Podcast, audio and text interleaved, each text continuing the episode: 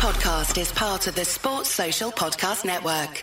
This is Oscar Bevis for IFL TV. Delighted to be joined by Mr. Tommy Welch, my man. Good to see you in your hometown.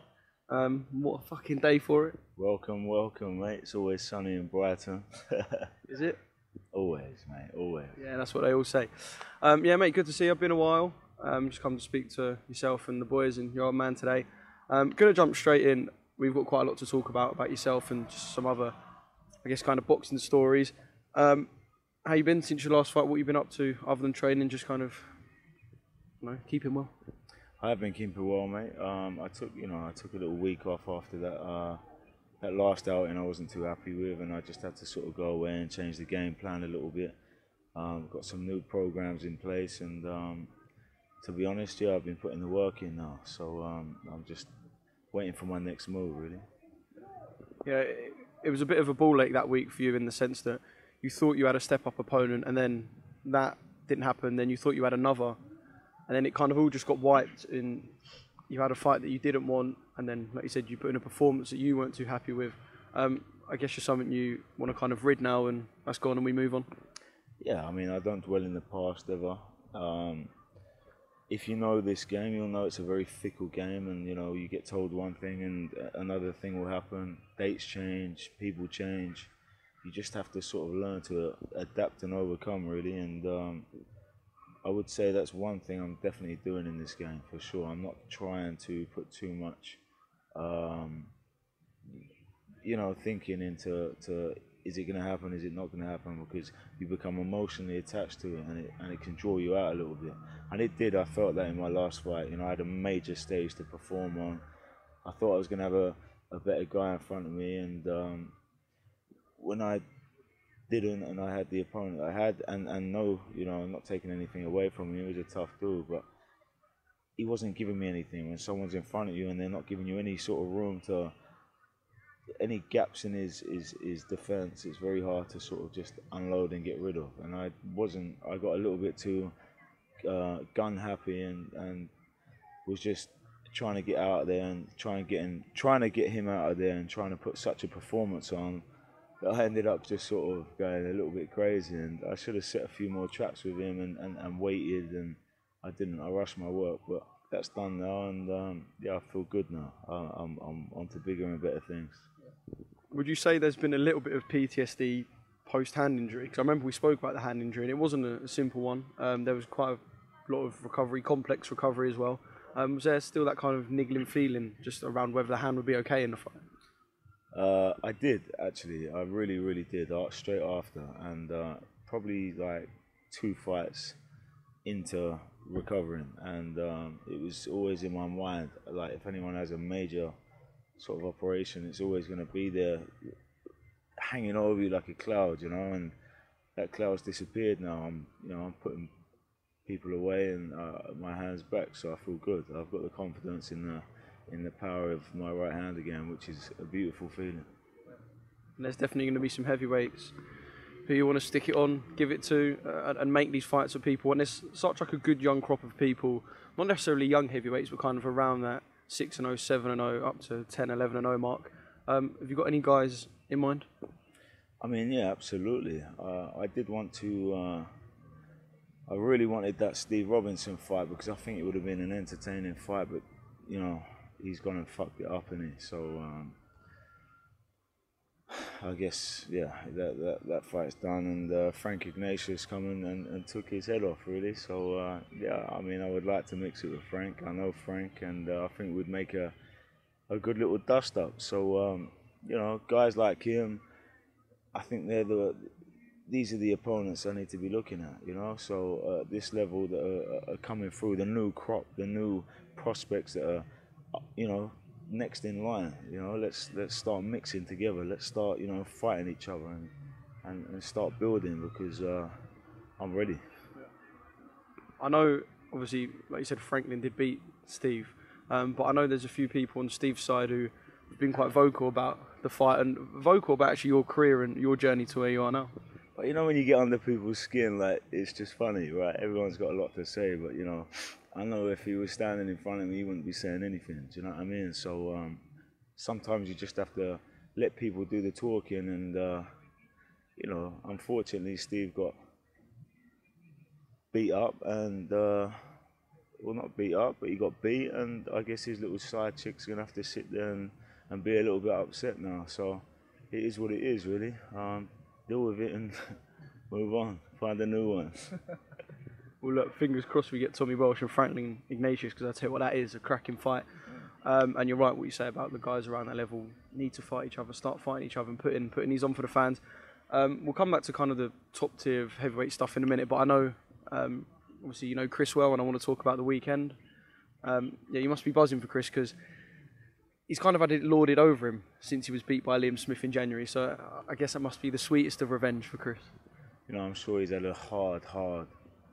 What was it, seven, eight months since that last fight? Um, yeah, I, I, know Chris very well, and um, I am proud. I'm proud to see that what he can do, he showed us. Do you know what I mean? Like when he's on point, and I've seen him on point many times in the gym and in fights. You know, like his early fights when he was turning up with the the fire, he was demolishing people, and I feel like there's been a little bit of stop start with his career, unfortunately, and um, he's had to deal with situations throughout, and and he's overcome, you know, um, some stuff recently, and uh, uh, he's put it to bed, and he's done a masterful job at the weekend. And I'll be honest, I've said it before. Like, if he wasn't to win a world title, he'd be the most talented um, fighter that never won a title. Do you know what I mean? Like, he, I think he, it's his calling now of getting one of these belts, and um, and then you know, then do whatever he has to do after that. But I mean fantastic performance, and if he was there, you would understand that that was a boxing masterclass for sure.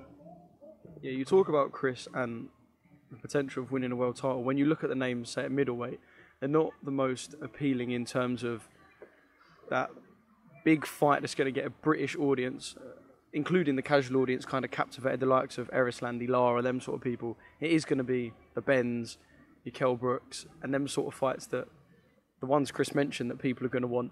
Um, what step would you like to see Chris take? What uh, fight would you want to see him take next? I mean, as the entertainment comes, the the Conor Benn fight is probably the best, most entertaining fight out there. They're both. Do you think it's the biggest fight you can make in Britain now? I feel like Fury Joshua's dragged on for, like dragged on for so long. I feel like people are genuinely itching for Benn Eubank. The Fury AJ fight's been been played with for so long. People are just like, is it if it happens, it happens. If it don't happen, then you know it is what it is. Like but the Benn Eubank, there's that like, I know both the guys, and and they're both great boys. It's a very, it's just ent- entertainment at its finest, you know. Like they're both gonna bring the smoke, they're both gonna bring the fire. When they get in the ring, they're really gonna fight their hearts out, you know. Like fuck, you know, what more do you want? you know what I mean? Like, get it on. But in actual like career terms I think he should chase down like a Charlo or you know someone with a belt that's there just so he can put that on his mantelpiece for for when his time's done. But on like entertainment value, money value, and everything else, then obviously it's a no-brainer. Go with Benn. And even if he fights Benn next, and then you know whatever happens after that, because it's at a different weight, do you know what I mean? You can always you know go go back to fighting for belts. So you, you know whatever suits them. Whatever Chris does, one thing you can be sure is that people are going to watch. So there you go. Um, just on a couple of heavyweight things, I know it was a few weeks ago now, or a couple of weeks ago. Um, above or below the belt, that Dubois shot, whatever team you're on in it. Yeah, I mean, I'll be honest. You know, even if it was or it wasn't, like he done himself no favors because he didn't finish his work. Do you know what I mean? So like, if he folded him over and the, and it was on his belt, you know, why didn't he jump on him again after and and and, and I don't know. You know, he gave him a little bit too much room in my eyes to to for let to let Usyk do his stuff. And, and when he works, he he works and he's incredible. But I just it is what it is, really.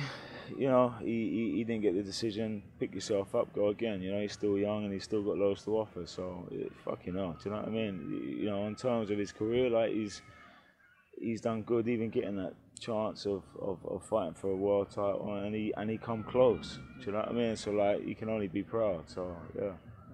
When you're a heavyweight who's at the age Daniel's at, with now quite a lot of experience behind him, um, I know it's not going to be the Usyk fight next for Daniel. Um, I, I, guess regardless of what happens with this appeal. Um, but let's just say the Usyk fight was there for him next. Would it be a fight you would want him to take? Because I guess if he goes in with Usyk straight away, you could end up with kind of a similar result. Would it be worth Daniel going back to the drawing board and going perhaps to your fringe world level heavyweights before jumping into like a, a top test again? I mean, I, I wouldn't want to see him in with like Fury or Deontay or any of them guys just like as as a fan. Do you know what I mean? As like a boxing guy on the outside of not actually, you know, that's I would like to see him just carrying on really. You know, don't let him not letting this get to him at all. You know, he had fight soon. Yeah, I would like to see him get back in the mix. You know, there's no reason why he doesn't have a, a nice ten round. You know, get get back fighting again, get back on his feet and and and, and build it again. And if that fight happens, it happens again. Like, cool. Do you know what I mean? Like, whatever. I, I don't know. It, it's always good to see a good heavyweight fighting anyway. So, yeah. Um, talking heavyweight fights, we got an unexpected one in a few weeks' time. No, a few weeks' time, just over a month, sorry, in Tyson Fury and Francis Ngannou. Um, I know you've got a very different take to me on this. I think, you know, like, someone like Fury who's been in the game for so long and he's put such a he's put his whole life into this game like you know he's at that level now. The end but bearing in mind the boxing game is changing massively you know it's not just like great fighters in this game that are doing their stuff. It's like you're having these entertainers coming in and taking the crowds and taking the money like changing the game massively. Like the, the game is literally going to you know, in the future, you don't know how it's going to be. Is there going to be any amateurs left? Do you know what I mean? So you do have to sort of adapt and go with it a little bit, unfortunately, because otherwise we get left behind. You know, um, I feel like he's earned his stripes and um, he's earned his stripes in the game. And if he wants to nick a few quid, then then let him do that. I mean, it's going to be an entertaining fight, and I'll definitely be tuning in because Ngannou can fight. He's a big monster, so you know what? Why not let him? Enjoy what he's got. You know, enjoy the fruits of his labour. I, have got no reason in watching. That, I don't think. Yeah, I suppose it does make sense in terms of he's built himself to this level of stature that if he can put himself in a position to earn X amount of million, why not? So, um, and, and, and I guess you believe it's a step that many fighters at their peak could, could potentially start taking as well. Well, they're all gonna he, like, he's going he's kind of the trailblazer for this. I know yeah. there's been the crossovers, but a fighter currently at the top to do it, you think yeah. he's going to be the first of many? I mean, it does ruin obviously like the mandatories and stuff like that, you know, and it, it's putting a massive hold on the next sort of breed coming through. So there is that argument, but I just feel, I don't know. Listen, the guy's devoted everything to it, you know, and and I don't know, man. Like I, feel, I think he deserves to to to enjoy his, his his time in there, and it's still gonna make great entertainment. So yeah, right or wrong, I don't know, but let him do his stuff, you know. I guess right or wrong, we still watch, innit? So and hopefully, you know, if there's any spaces on the show and they want a young heavyweight on there, you know, I'm here, I'm ready to go, and I'll bring the fire for sure. and, yes. I've got, and, I've got, a massive Saudi, you know, back in. So um, come on, Riyadh, let's go. you heard the man. You heard the man. Um, but I guess kind of when this is all said and done, um, the Fury and Ngannou thing, then we look at Fury and Usyk, and I guess Fury targets the body.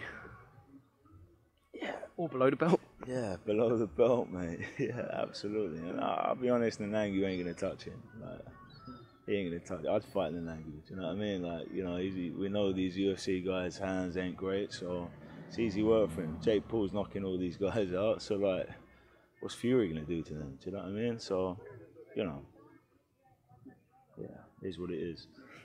Right, wicked Tom, thanks very much for giving me some of your time. Um, good to see you in your manner today just kind of a final word. I know you said Franklin Ignatius is a fight you want potentially Steve Robinson, but just kind of a final word, I guess, to the complete crop of heavyweights out there that um, the hand's good, you're ready to go, and uh, yeah, this is your time now. Yep, I'm ready to be put in the mix, you know, and if I can't get a heavyweight prospect, I'll take a promoter. No, I'm only joking. Ben Shalom over six. Sports Social Podcast Network.